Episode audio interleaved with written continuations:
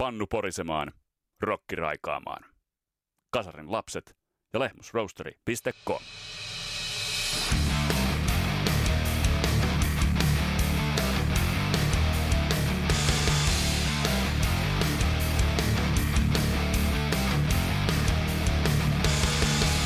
Tässä Kasarin lapset -podcastin jaksossa jatketaan Thin Lizzyn saagaa Christian Huovelinin kanssa. Ensimmäisessä osassa päästiin oikeastaan musiikillis-taiteelliseen huipentumaan, mutta tässä toisessa osassa otetaan tarkastelu, mitä bändille tapahtui, kun tultiin kahdeksankymmentäluvulle, ja nämä asiat kaikki eivät olleet hyviä. Mun nimi on Vesa Wienberg, tää on Kasarin lapset -podcast. Tervetuloa matkaan mukaan!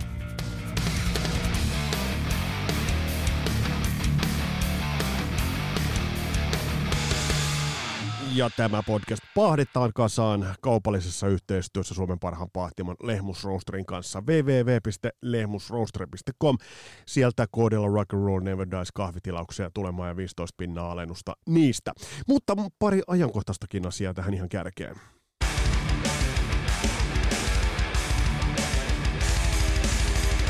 Nimittäin, nimittäin vanha tuttumme Rock and Roll Hall of Fame. Tiedän, tiedän, on itse asiassa julkistanut tämän vuoden ehdokkaat, eli ketkä nyt sitten tonne Hall of Fameen äh, nostettaisiin. Siellä on Beck, Bad Benatar, Kate Bush, no riittää, kiitos, Devo, Duran Duran, Eminem, Eurythmics, Judas Priest, Fela Kuti, M C five, New York Dolls, Dolly Parton, Rage Against the Machine, Lionel Richie, Carly Simon, The Tribe Called Quest ja Diana Warwick. Ehkä tää riittää Rock and Roll Hall of Fameista.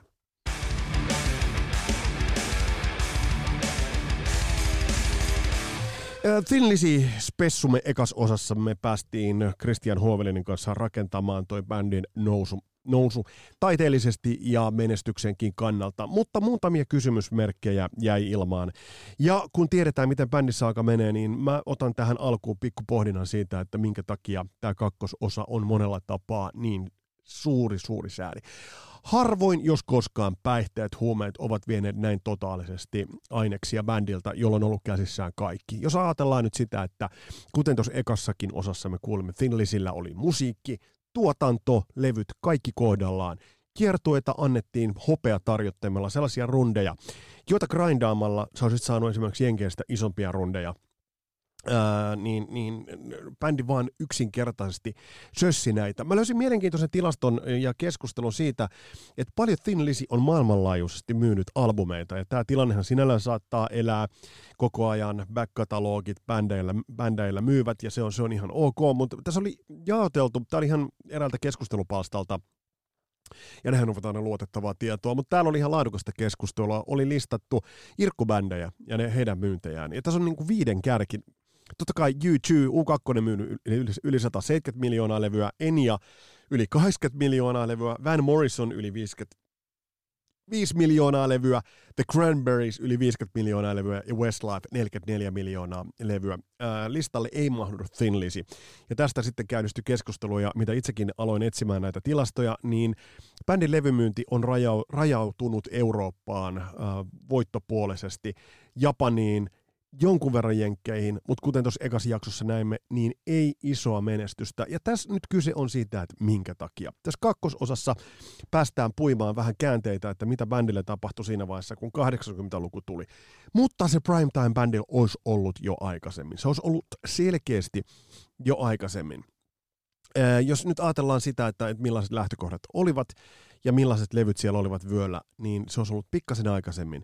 Mutta päihteet veivät bändiä. Vai miten, Christian Huovelin, miten tämä on ajateltavissa äh, Thin Lizzy ja, ja, ja päihteet? Jos nyt esimerkiksi mietitään sitä, että esimerkiksi Phil Lynott ei aina päässyt esimerkiksi maasta pois erilaisten päihdeepäilyiden kannalta keikoille, rundeille, niin millainen oli Thin Lizzyn ja tämä päihteiden välinen suhde? Nyt näytti niin kuin siltä tai niin kuin jälkikäteen jotenkin, että tässä on nyt ollut useampi niin kuin läträjä tässä bändissä, että ainakin niin kuin downistunut koskaan kuullut mitään, että oliko niin kuin rumpalikin sitten miten paljon messissä siinä, mutta sitten tämä muu kolmikko, niin kuin Robertson, Lynott ja Gorham oli kyllä kovin niin kuin sekakäyttäjiä kyllä kaikki, että se ei ollut pelkästään sitä viinaa läträämistä, että kyllä siinä huumeet oli mukana ja, ja aika ratkaisevastikin, että sitten siinä niin kuin lähinnä ajateltiin, että kuka niin kuin kovin jätkä tai kuka kuka ottaa päällikön paikkaa siitä, ja Robertson oli ensimmäinen, mikä siitä todennäköisesti lähtee, koska ei edes niin kuin Lynott, mikä oli niin kuin jo kova jätkä, niin, ja tekee niitä asioita, niin se ei sitten pystynyt kyllä sietää sit sitä sen, sen Robertsonin niin kuin käyttäytymistä, tai, mutta jotenkin mä ajattelisin näin, että kyllä niin kuin nyt sitten sai yksi lähteä, ja yksi sai lähteä, niin se oli Brian Robertson, että siinä niin kuin vaiheessa sitten kokoonpano pyöri triona ainakin hetken aikaa, että jotenkin niin kuin tuntui se päihteiden käyttö olevan niin kuin semmoinen siinä bändin mukana kulkeva niin kuin imagollinen juttu myöskin, että se kuuluu tähän Tinnitsiin-imagoon, että tämmöinen kovin jätkien porukka niin kuin tekee mitä niitä lystää. Ja just tämä, ja olihan niitä, jos nyt ajattelen, mä mietin sitä esimerkiksi, että jo aikaisemmin, että jos niin kuin bändi Thin Lizzy pääsi jenkkirundille Aerosmithin Rushin ja Ario Speedwagonin lämpäriksi ja, ja Rainbowkin, mutta toikin kiertue piti keskeyttää sen takia, että, että Phil Lynott sai hepati, hepatiitiksen. Eli, ja sitten sit niinku, sit niinku rundi keskeytettiin, että tavallaan harmi, harmi homma sinällään. Mikä käänne tämä oli äh, siinä vaiheessa, kun ajatellaan, että siinä oli huikeat levyt taustalla ja huikea livelevy. Sitten lähti Brian Robertsonille näytetään ovea. Lähtikö vai, vai saiko kenkää puhtaasti?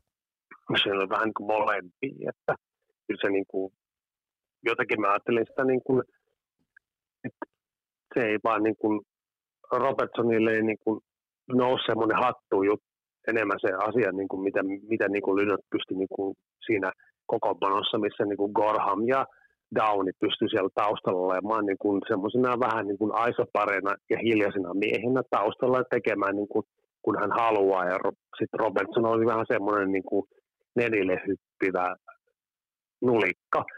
Jotenkin mä sen tällä tavalla sen mietin, kun sehän oli kuitenkin niin reilusti nuorempi, vaikka olikin lahjakas, ihan äärettömän kova kitaristi, niin kuin kaikki, mm. kaikki kunnia Robertsonin soittamiselle ja kaikille, niin kuin mitä hän on saanut aikaiseksi Tinnitsissä siihen saakka, että ja muusikkona ihan älyttömän kova jätkä, että ei siinä, mutta sitten hänkin niin kuin oli sellainen, että hän halusi varmaan nousta enemmän niin kuin esille, kuin mitä hän sai siinä bändissä, että sitten sitten niin Lynottille se ei nyt sitten käynyt, ja voi olla, että siellä oli niitä sen aikaisia niin paskan managerin juttuja, että kun alkoi olla, niin kuin, että managerit on siellä välissä setvemässä näitä asioita, että siellä varmasti oli myöskin sitäkin sitä, että managementit niin kuin välissä puhuu sitä ja toinen puhuu tätä, että, mutta Lynott halusi niin kuin muutosta, ja se, tavallaan se soundin muutos mun mielestä ei ehkä välttämättä ollut se, se juttu, minkä takia Robertson sai niin kuin lähteä, vaan ihan niin kuin henkilökohtaiset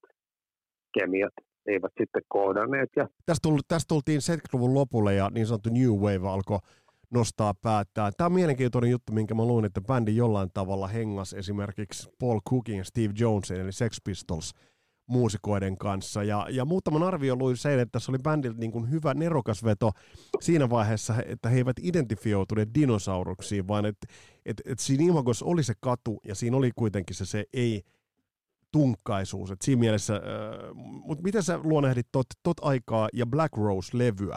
Kansi on ainakin todella hieno, mutta laskiko pikkasen taso tuossa kohtaa? Ei. Taitaa olla mulle kyllä merkittävimpiä levyä. Tästä puhut siitä, että mitkä niin kuin on top tai kolme tai viisi levyä, niin mm. Black Rose pysyy aina mulla. Mikä siitä tekee? Eikä jos joudu siitä, niin, että mä tikkaan Gary Mooresta niin paljon, vaan Gary Moore nosti tämän levyn tason ylöspäin. Tony Visconsin tulo mukaan, niin se toi myöskin sitä lisää Mets-Ureen.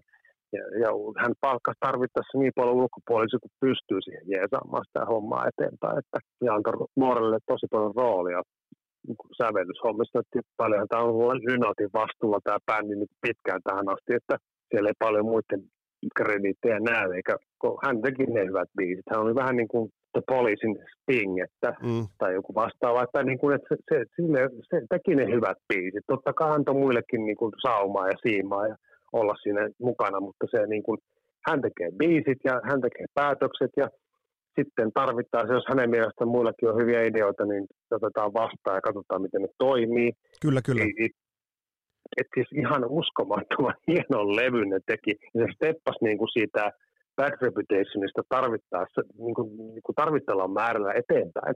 Siitä, et eteenpäin niinku siinä mielessä, että hän seurasi myöskin niitä, niitä tuulia, mitä musiikissa tapahtuu. Niin, mihin tuossa viittasin, niin, viittasinkin tuossa. Niin. Mutta sitten sit mielenkiintoisuus on se, että, että neljäs päivä heinäkuuta tuhatyhdeksänsataaseitsemänkymmentäyhdeksän bändi soittaa Oaklandissa, Kaliforniassa, Day on the Green, ja voin kertoa, että siellä oli porukkaa jonkun verran.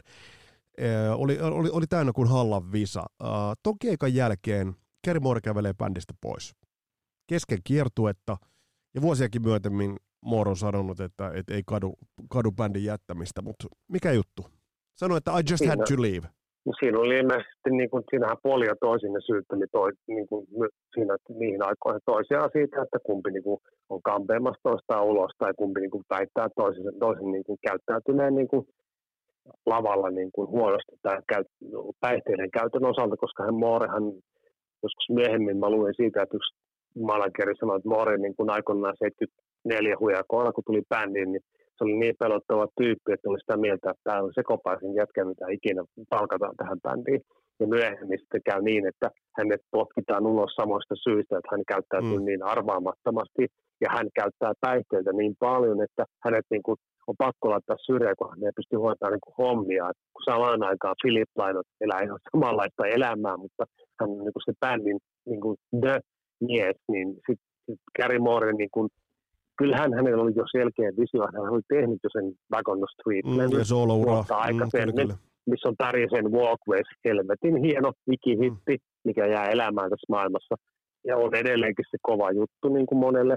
Ja, ja se semmoinen biisi, mikä yhdistää niin kuin Gary Mooren ja Philip Lynottin. Mm. Mutta siinä vaiheessa sitten niin kuin ehkä Gary Moorekin ajatteli, että hän voisi olla bändin rivimies jollain tasolla, jos hän saa päättää siitä, että miten bändi niin kuin bändin biisejä voisi rakentaa myöskin hänen mieltymysten mukaan. Ja kaksi näin isoa egoa kuin Gary Moore ja Philip Lynott eivät voineet vaan yksinkertaisesti niin kuin pitempään elää tätä mm. hommaa. Mun mielestä nämä meni näin. Ja, niin kuin, ja, ja sitten johti siihen, että Moore lähti soolouralle, mikä no tietysti sehän oli oikeastaan loppujen lopuksi hyvä juttu. Kyllä, kyllä, ja, ja, siitä, se, ja se on käsiteltykin, mutta mut tässä kohtaa, kun, mm. sit, kun tulee seuraava levy kahdeksankymmentä, ja nyt tullaan mielenkiintoiselle vuosikymmenelle, niin, niin tässä kohtaa levyt alkoivat jenkeissä menestyä huonommin. Tässä kohtaa se ovi sulkeutui siihen suuntaan. Eli, eli, mutta mitä tapahtuu, nyt jos ajatellaan Chinatownia, ajatellaan levynä ja, ja, ja sitä seurannutta Renegadea, niin mitä kokoonpanolla tapahtui tuossa kohtaa? No, sit saatiin kitaristi. Taas vaihtui yksi kaveri ja sitten tuli tota, myöhemmin, niin mä en tiedä, Stovi vaan, että hän on tehnyt pitkän uran soolla. Mä en edes tiennyt, että hän on edes niin iäkäs mies, että neljäkymmentäkahdeksan syntynyt kaveri, mikä on tehnyt paljon musiikkia, tämmöistä studiomies palkattiin. Et nyt ei, nyt ei, niin kun ehkä rekrytointi ei osoittautunutkaan sellaisen, niin kun, mitkä aikaisemmat, niin kuin Robertson, Gary Moore, villejä miehiä ja ihan mielettömiä niin kuin sähikäisiä tyyppeinä ja ihan ilmiömäisiä kitaristeja. Nyt sitten niin kuin rekrytointi osoittautuu tällaiseen studiokitaristetyyppiseen kaveriin, mikä, on, mikä niin kuin osoittautuu sit myöhemmin ihan hyväksi säveltäjäksi ja soittajaksi, mutta ihan karisma, karisma niin kuin nolla mm. verrattuna näihin muihin. Ja se niin kuin, tavallaan siihen yksi osa kaatuu sitä hommaa, ei siihen, että ei ole valittu oikeata tuottajaa tai oikeata niin kuin, tekijöitä niin kuin muuten siihen musiikin tekemiseen, koska Lynott vastaa edelleenkin tosin nyt tässä vaiheessa vähemmän, ja sitten hän haluaa kehittää soundia eteenpäin. Nyt tulee Darren Wharton mukaan, tämä kosketin soittaja, mikä, mistä tulee sitten myöhemmin ihan vakituinen jäsen bändiin. Että kyllä niin kuin nyt, nyt niin kuin Kit Wolfen, vai mikä tämän tuottikaan tämän levyn, niin kyllä, kyllä niin kuin nyt tavallaan bändi ihan jatkoi samalla linjalla ja yritti ehkä myöskin niin kuin elää ajan hengessä mukana. Mutta Snowy Whitein valintaa mä edelleenkin aina mietin, että niin kuin hän itsekin sanoo tuosta Lynott-kirjasta, sen verran muistelin, että mm. hän ei kokenut sitä bändissä olemistaan kotoisaksi, ja se, mutta hän tykkäsi kuitenkin, että oli hyvä krediitti, niin kuin varmasti joka ikinen tyyppi, kuka Thin Lizzy on soittanut, niin ei varmaan harmita, että voit mainita, että olin soittanut muuten Thin Lizzyssä. Että kyllä Snowy Whitelle se ei tuonut mitään muuta kuin hyviä jatkoja, ja ajatellaan Pink Floyd miehen, tämän Roger Watersin niin kuin vakkarikitaristina taitaa edelleenkin olla, että ei nyt varmaan paljon harmita. Mutta tuossa kohtaa kuitenkin, lähti, niin kuin lähteekö tuo homma kuitenkin vähän niin kuin pikkasen niin kuin hajoamaan, koska kisa, Kisa sitten taas kuitenkin koveni aika lailla, että jos tullaan vuosi kahdeksankymmentä, kahdeksankymmentäyksi, kahdeksankymmentäkaksi, kahdeksankymmentäkolme, niin kuin sun kanssa ollaan puhuttu useampaakin otteeseen, niin, niin, niin sitten sieltä aukesi uusia ovia, tuli uusia bändejä. Niin tässä kohtaa, tätä mä tarkoitin edellisessä jaksossa, että tavallaan se Thin Lizzyn taiteellisesti verevin heyday, se oli kuitenkin viisi vuotta aikaisemmin. Vai miten sä koet niin kuin bändin tilanteen siinä vaiheessa, kun bändi tuli kahdeksankymmentäluvulle? Siis tää on jännä, itse tästä on vaikea. Mä, niin kuin mun mielestä bändi löysi itsensä ihan riittävästi uudelleen, että Lynott ei itse ollut siihen tyytyväinen. Eikä yleensä. Ei, ei, ei. Ja sitten kun hän teki, niin kuin, bändi on tehnyt niin kuin kolmetoista vuodessa kuusitoista julkaisua, kun mä laskin. Että siis ihan älytön määrä levyä, kun lasketaan nämä. Kun Lynott halusi lähteä niin rönsyilleen samaan aikaan, hän halusi olla uskottava soloartisti, hän halusi olla Thin Lizzyn keulakuva. Et siinä alkoi myöskin niin kuin se, se jatkuva niin kuin puolen vuoden välein levyt ilmestyy, ja sitten hän on ollut niin kuin Thin Lizzyä vielä eteenpäin niin kuin ajan hengessä. Ja se on onnistunut mun mielestä ihan hyvin, mutta se, että kun hän halusi vetää sitä soolouraa, että hän oli ristiriitainen itsensä kanssa, niin se oli niin kuin se tavallaan kompastuskivi, millä ei päästy niin kuin tarpeeksi eteenpäin, vaikka saatiin ihan helvetin hyviä soittajia. Mutta Renegadehän oli, oli taas jo ensimmäinen levy, joka siinä, siinä mielessä ei, ei listoilla menestynyt Briteissäkään, ja samaan aikaan Lynott grindaa soolouraa käyntiin. Että toikin vähän... Solo in Soho, niin, niin esimerkiksi, mikä tuli siihen väliin. Et se, että tavallaan, että tos, tos kohtaa niin, niin aika pahaan paikkaan toi alkoi toi paketti hajoamaan. Kyllä. Mutta sitten hän löysi uuden tuottajakumppani, mikä mun mielestä tuo toisen hevin, ja myöhemmin päästään ihan tästä pari vuotta eteenpäin kuin Renegade, Chris Tsangarides. Niin nyt niin kun hän halusi niin kun löytää sen hard rockin ja sen synkemmän ilmaisun, mikä onnistui mun mielestä niin kun tosi hyvin. Että nyt, jos ei kukaan tiedä, niin mulle ensimmäinen Thin Lizzyn levy aikoinaan, mikä kolahti niin kun täydellä kympillä, tuon Black Rosen. Itse asiassa Black Rose ja sitten Renegade, tämä levy oli se, mikä on mulla ollut ikinä ekana. Siis, siis mä olin niinku Ensiloperissä niinku niin pähkinöissä, että mä, mä ajattelin, että nyt tämä bändi on niinku hard rockia. Ja nyt, sit, niinku, nyt se oli niinku semmoinen Lynottin oma valinta, koska hän, niinku, Chris Tsangarides, hän oli uskonut siihen hommaan aikoinaan tuottaessaan Gary Moore Back on the Streets-levyä. Ja hän oli siellä jo messissä, missä niinku Lynott oli sitten... Niinku, tutustunut tähän Tsangaridesiin, mikä on tunnettu myöhemminkin tämmöisenä hyvien ja hyvien hevilevyjen tuottajana pitkälle. Niin sitten niin kun Tsangarides toi tähän sen jutun, millä, millä niin kun yritettiin päästä tähän, tähän hard rockin ja hevin niin kun messiin jollain tasolla, että hän halusi niin kun lähteä kokeilemaan sitäkin linjaa, että miten onnistuu. Ja, ja mun mielestä se oli hyvä veto. Mä, mä tykkään kyllä siitä, että niinku Renegade on kyllä niinku, niinku kova lähtö, joo, vaikka tulevaisuutta ei voitu vielä siinä vaiheessa ennustaa. Kyllä, kyllä, ja, mutta mut, et se, että oireellista oli, että se ei ollut siis, se, oli niin kuin, se ei päässyt siellä kolmekymmentäkahdeksan Briteissä ja sata viisikymmentäseitsemän Jenkeissä, eli, eli se, se ei ole kovin mm, hyvin. Niin no mutta mut sitten sit mielenkiintoinen, milloin omaan... Oma näköpiiriin tuli ensimmäistä kertaa, niin Thunder and Lightning-levyn myötä itselle nuorena kundina tuli ensimmäistä kertaa, ja nimenomaan tuli heavy-bändinä esille Thin Lizzy. Mitä tuossa kohtaa tapahtui? Koska tuossa kohtaa tuntui, että bändi löytyi, löysi kokoonpanoon oikeita kundeja ja löyti oikeita soundia, ja jos ajatellaan tuota ajankohtaa, mihin toi levy on tullut, kahdeksankymmentäkolme Thunder and Lightning, ei nyt ihan kovinta heavy-metallia, mutta kuitenkin erittäin verevää, verevää tuotantoa. Mitä sanot tosta levystä? Siis tää on ihan huikea, en mä tiedä. Va- va- Nyt varmaan on numero ykkönen paljastui saman tien. Onko tää sulle ykkös, kaikille, ykköslevy? On se ykköslevy, ei se niinku, siis tää on niinku jotenkin niinku Thin Lizzy. Ja tietenkin mä en mitenkään halua vähätellä John Sykes tähän bändiin saatiin. Siinä oli jännä juttu, niin kuin tässä on puhuttu siitä Ossi Osbornesta, että ketkä olivat menossa Ossi Osbornia ja ketä hän harkitsi. Ja tämähän on hauskaa, että kun sitten yhtäkkiä niin kuin tulee kaksi kitaristia peräkkäin tässä, niin kuin Gary Moorekin melkein oli, ja häntäkin sinne haaviteltiin, sitten me ollaan puhuttu Michael Schenkeristä, no hänkin on melkein ollut Ossi Osbornessa, ja tämä ainakin ollut ehdolla, ja nyt sitten tulee John Sykes, mikä niin kuin kans siinä vaiheessa, kun häntä niin kuin, hänen niin kuin vaiheessa niin kuin ennen Thin Lizzy oli niin kuin sellainen, että hän oli niin kuin saanut niin kuin myöskin niin kuin kutsun niin kuin Ossi Osbornen puolelta, että niin kuin Randy, oliko niin, niin Randy Roadsin jälkeen, niin tota, sit hän valitsi Thin Lizzyn, mikä on niin kuin, tietysti osoittaa sellaista, että hän uskoo enemmän siihen, mitä sydän sanoo. Mun mielestä on niin näin. Ja sitten niin kuin tekevät hienon biisin, biisin niin kuin sinkkubiisin Philip Lynottin kanssa, tää, tota, niin, niin kahdeksankymmentäkaksi, ja sitten mun mielestä oli niin kuin jotenkin hieno, hieno niin kuin valinta, että he pääsevät tekemään sitten niin kuin Tsangarisen johdolla tämmöistä niin kuin Thin Lizzyn levyä, mikä niin kuin, mun mielestä muodostuu Thin Lizzyn niin kuin yhdessä kovimmista kovimmiksi levyistä varmasti. Ja siitä, siitä tuleekin se kysymys, että bändit tekee kahdeksankymmentäkolme oikeastaan tuossa heavy metallin aallon, aallon harjalla erittäin relevantin levyn. John Sykes tulee kitaristiksi. Äh, minkä takia tämä päättyi? Rundia kaavaltiin, että tämä levy, niin kuin tiedettiin, tämä oli ajatus jo sy- sykkimässä, että tämä on se jäähyväiskiertue. Lynott vähän arpoi, Sykes olisi halunnut jatkaa. Scott Gorham sanoi, että tämä on tässä. Mik- miksi oliko, oliko päihteiden käyttö ja huumeet, olivatko nämä kuluttaneet bändin loppuun?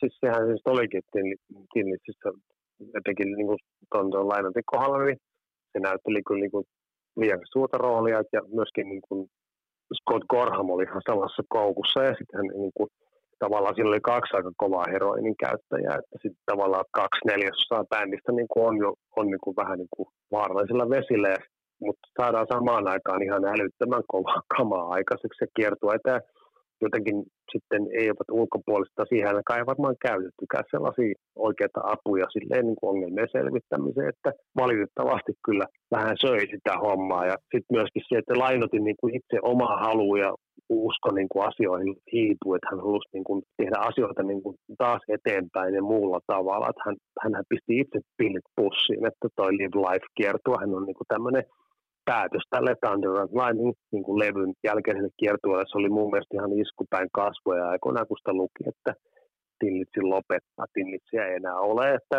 siis tämä oli jo kolme vuotta ennen kuin Philip Lynott oli kuollut, niin tämä bändi niin kuin on jo kuopissa, että musta oli niin kuin, että tuossa vaiheessa olisi pitänyt oikeasti niin kuin lopettaa, että joku normaali bändi olisi niin kuin tuosta olisi tehnyt vielä niin kuin kovemman ja jatkanut tota hyväksi havaittua linjaa, että kyllähän tätä pidetään niin kuin yleisestikin, eikä vaan meidän tosi fanien tai fanien, että onko me mikään tosi fani, mutta niin kuin Thunder and Lightning pidetään yksi, niin kuin se kuuluu niin kuin niihin kärkilevyihin, ja se oli jotenkin semmoisen eksyilyn ja haahuilun jälkeen se levy, mikä niin kuin pitikin tehdä, ja siinä on siinäkin kuvastuu kaikki niin kuin ne Lynottin henkilökohtaiset niin kuin ambitiot ja se, millä hän haluaa niin kuin tuoda sitä omaa niin kuin ihon väriään esille, sitä mustien asiaa, vähemmistöjen asiaa ja kaikkea.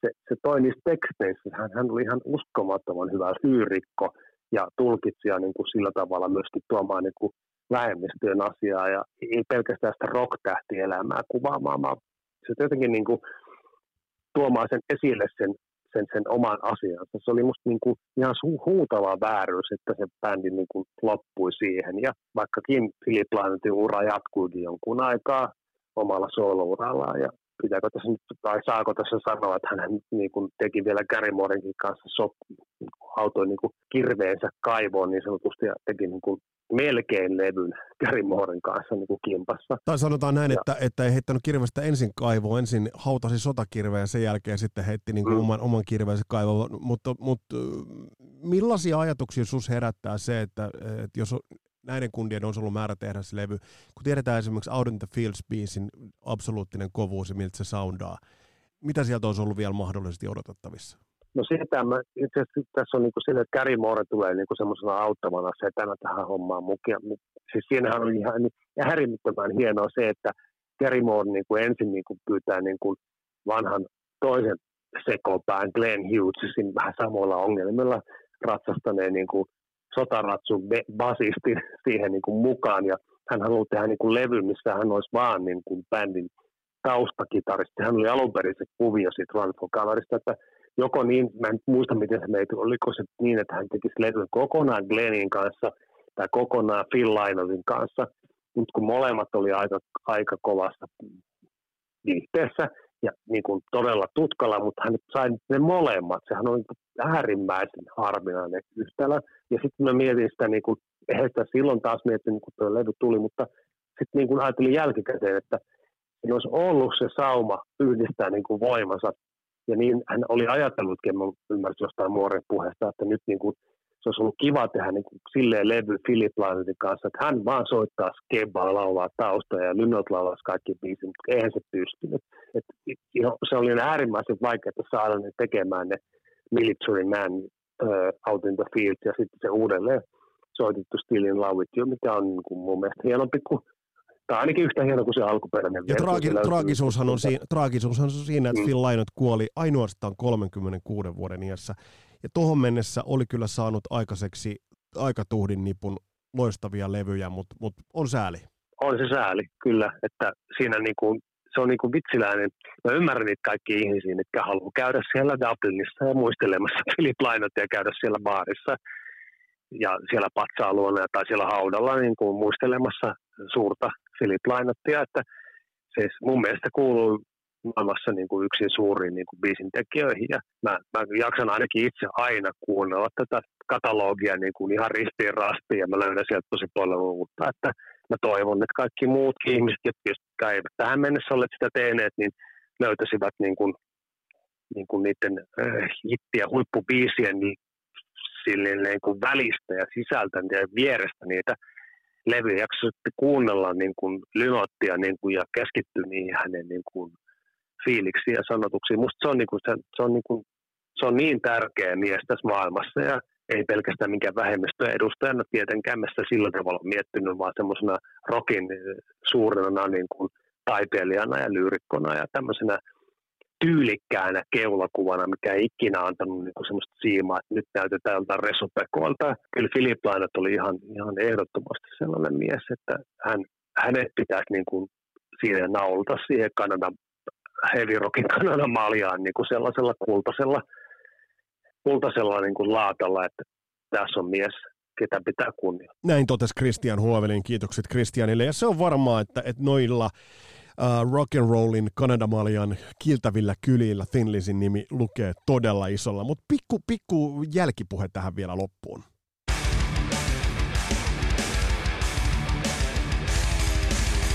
On jotenkin sääli, kun tällainen muusikko poistuu kolmekymmentäkuusivuotiaana, ja, ja onhan näitä muitakin artisteja ollut, joilla on ollut ongelmia päihteiden kanssa. Jos ajatellaan lukuisia lukuisia bändejä, jotka ovat siitä huolimatta jollain tavalla grindanneet tiensä eteenpäin, mutta Thin Lizzylle tämä vaan kävi ylittämättömäksi paikaksi. Ja mä aivan hiljattain löysin jopa hieman traagisen videon. Tämän Phil Lynottin tuotantoa vuodelta tuhatyhdeksänsataakahdeksankymmentäviisi. Ja tässä puhutaan tällaista solo-biisistä kuin yhdeksäntoista. Tämä video itse asiassa tuli mulle vasta hiljattain uutena.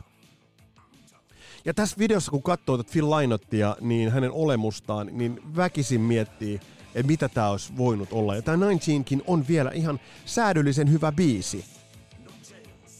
Ja kuten tuossa YouTuben kommenteissakin sanotaan, niin tuleeko jopa hieman G C Top mieleen. Mutta yhtä kaikki, jos me nyt puhutaan Thin Lizzystä, legenda ehdottomasti, mutta legenda, joka olisi ansainnut ehdottomasti enemmän. Tässä oli tämänkertainen Kasarin lapset pläjäys kahden jakson setti Thin Lizzyä, ja paljon paljon meillä on tulossa. Ja kerrottakaa nyt, kuten te olette jo tottuneet siihen, että nämä suunnitelmat vaihtuvat, todennätte kaiken aikaa. Tullaan muun muassa ottamaan käsittelyyn Sielunveljet. Meille tulee sitä Lars Ulrichia, kun saadaan se haastattelu sovittua. Ja sit mä lupaan teille, että naureskelu Vince Neilille tulee loppumaan. Tässä oli Kasarin lapset tällä kertaa. Toivottavasti tykkäsit. Palataan astialle. Moro!